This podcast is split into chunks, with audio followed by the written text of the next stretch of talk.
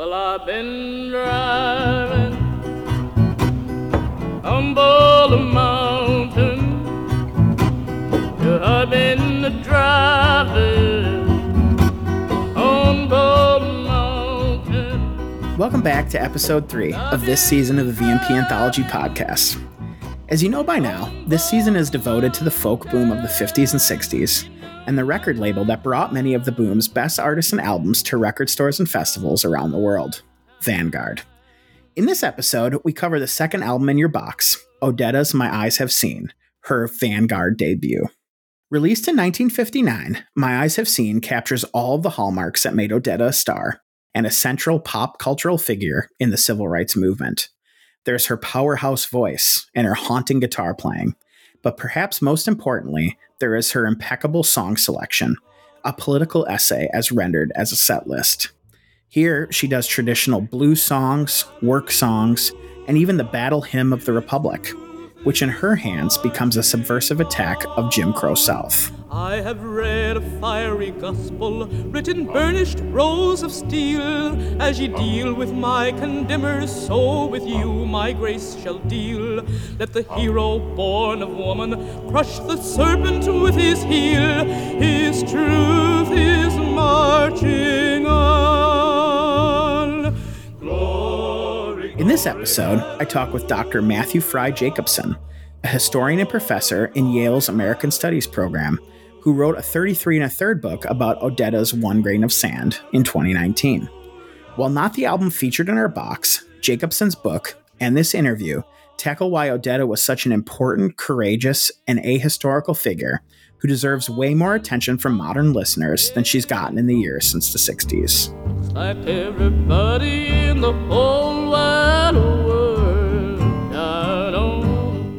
Let's get right into it. You write a 33 and a third about Odetta. You can pick any album. Like, why did did you want to focus on Odetta's Grain of Sand?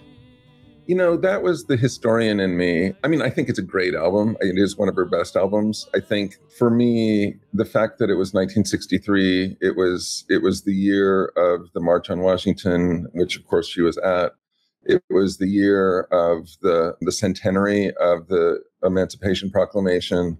So I knew my approach to whatever album I picked, it was really going to be historical. I wanted to talk about her as an archivist and as as a historian, really in her own right, and the way she used the folk repertoire to to really communicate something important about African American history and African American resilience. And so the the hundred year span from from emancipation or, or supposed emancipation to the release of that album was like a perfect little slice of historical time to to work with Mhm. in that respect. Sure.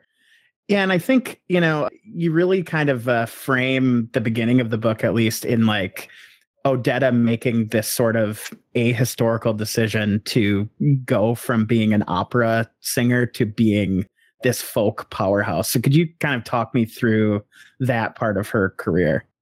Sure. Well, so she she was born in Alabama, but her family moves to Los Angeles when she was about four years old. And her mother was, I guess, in the parlance of the day, was a cleaning woman, and she worked for a theater company in L.A.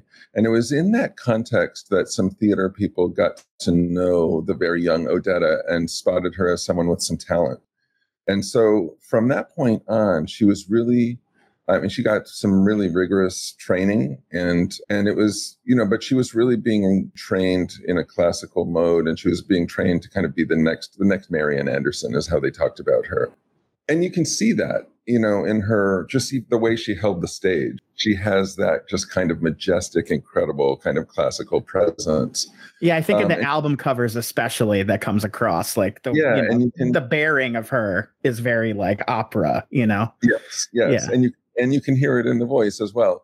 So that's what she was being trained for. And at some point, when she was still, you know, a young woman, she was, I guess, um, somewhere between 19 and 22, I think, when she really made this decision to just throw that career to the side and do this other thing. And she had she had um, spent some time on the North Shore in the Bay Area. She'd been around some of the, the clubs there, the folk clubs, and and just loved it. And she loved the music, and it just made that decision to to take that turn from her established path and it's it's i just think it's an extraordinary decision for a young woman to make but a fortuitous one for us that she made that choice mm-hmm.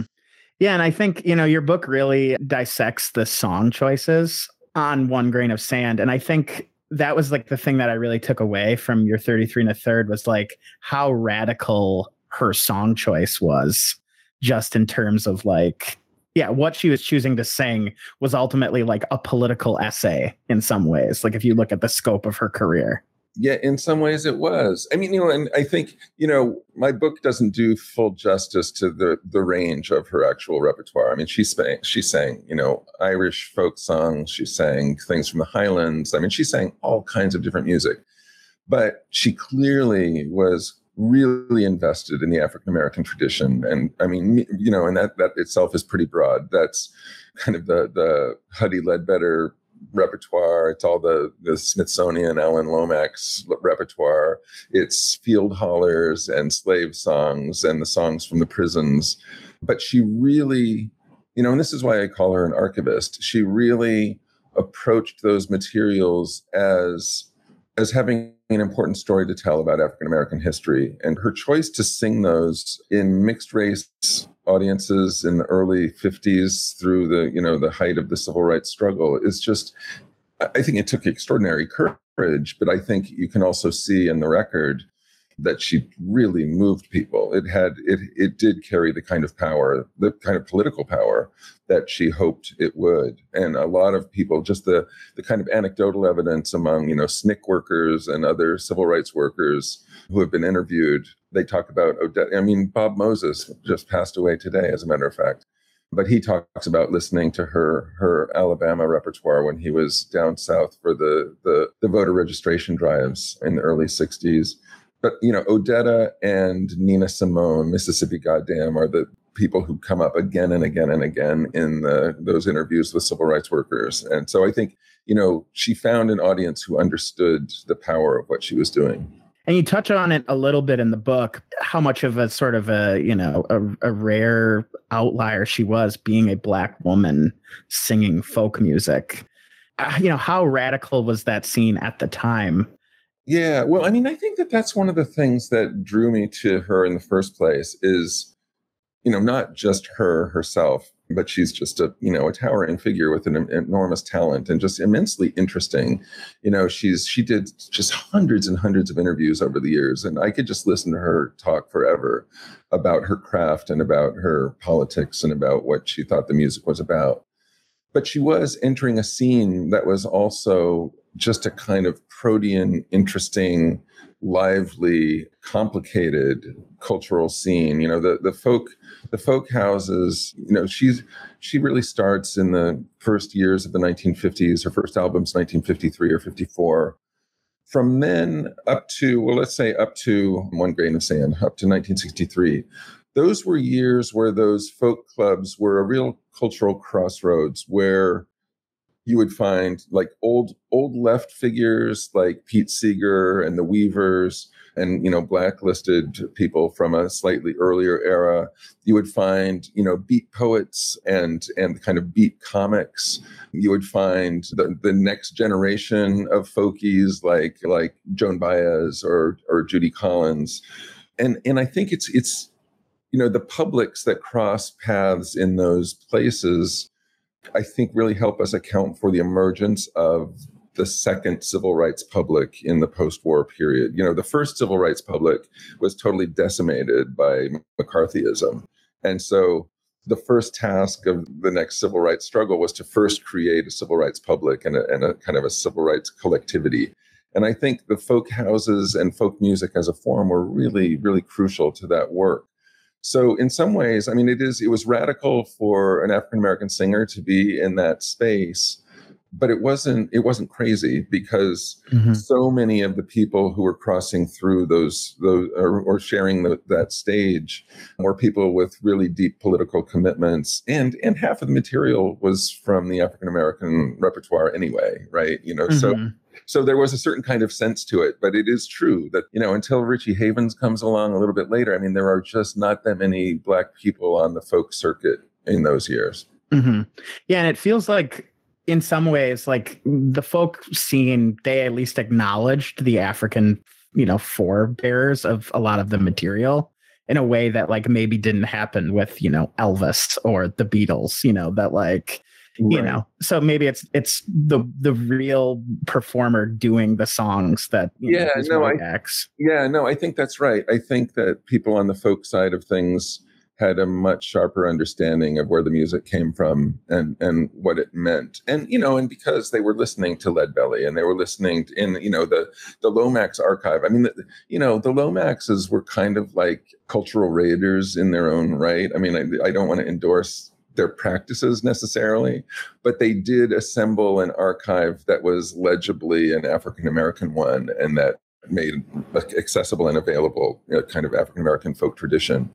On the rhythm and blues and rock and roll side of things, in the US, there was a much sharper kind of break and a, a kind of amnesia on the white side of the color line about where the music came from. So, you know, if you were if you were a white kid in the suburbs growing up in the 60s, you probably thought that Elvis Presley and the Beatles invented rock and roll, right? right. But on, on the folk side, I think that the, the, the continuity was always there, and it was more legible and more widely understood. Can you talk a little bit about you know Odetta's role in that you know second civil rights public, and you know how important she was to that early movement in the early '60s?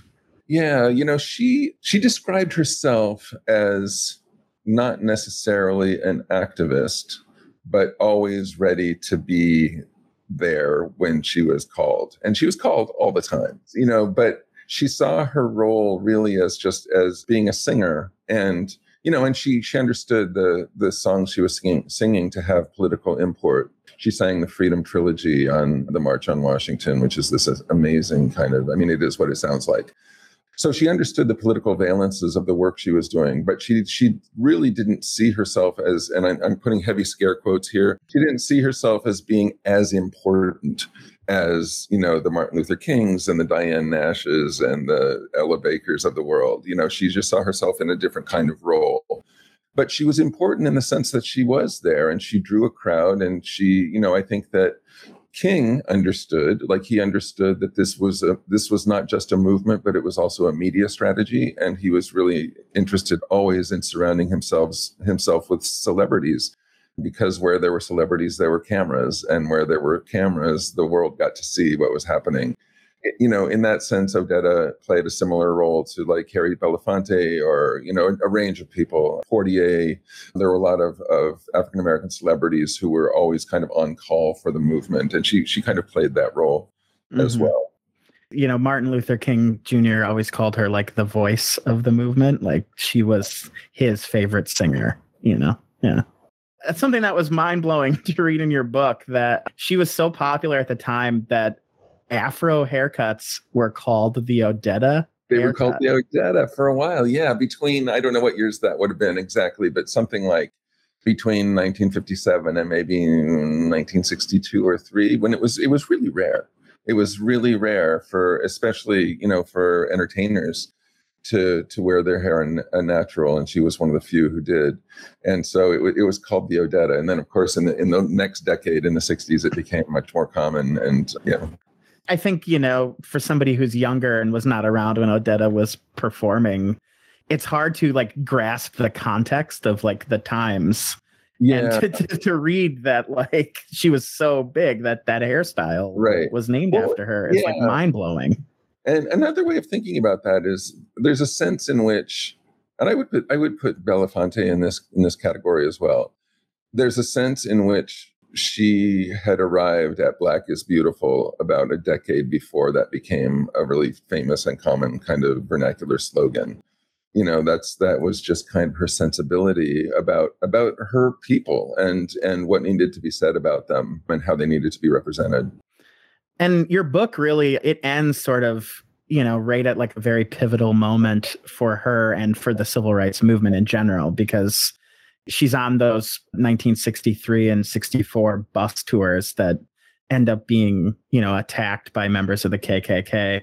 And can you just tell, I guess, the story of you know her and I think Harry Belafonte narrowly avoiding? Yeah, well, no, that's that's just one of the most. It reminds us of what it meant to do civil rights work in those years. So this that was at Selma. She went down with a, a group of let's call them entertainers, celebrities, to support the march and to be there on hand. And they did some performing actually too at the end of the march. But at one point, she and Belafonte were supposed to take a car and they were going from, you know, point A to point B. I don't remember where exactly. But something came up and they ended up not taking that car. They ended up going in a different car or going someplace else.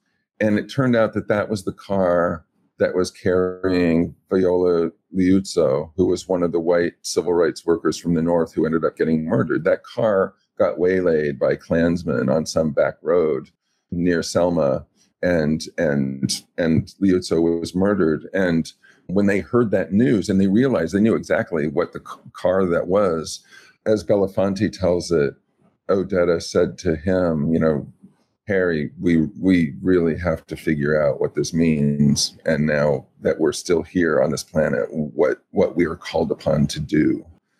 Yeah, that was that was a narrow miss for them, and and just you know one of those many of one of the many tragic deaths around that phase of civil rights activism it's impossible to not come away from your book and from you know reading about Odetta in general and not just have like a great admiration for her as not even just a performer but as a person that like she put that on her shoulders and like yeah just yeah just put herself out there like that. I've been trying to figure this out and I can't fully explain it but you know she was among the most famous African American performers during that that time at the late 50s through the 60s.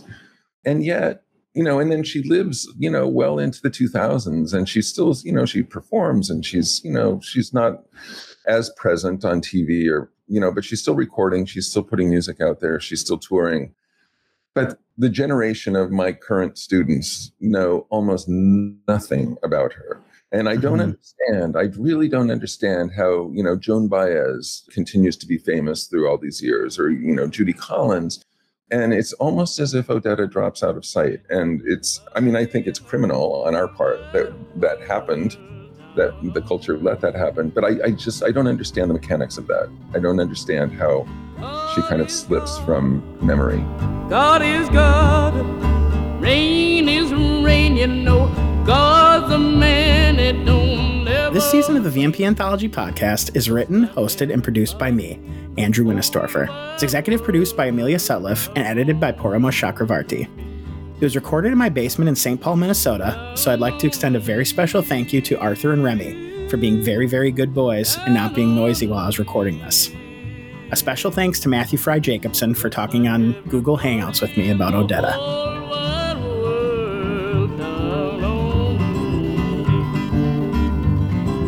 looks like everybody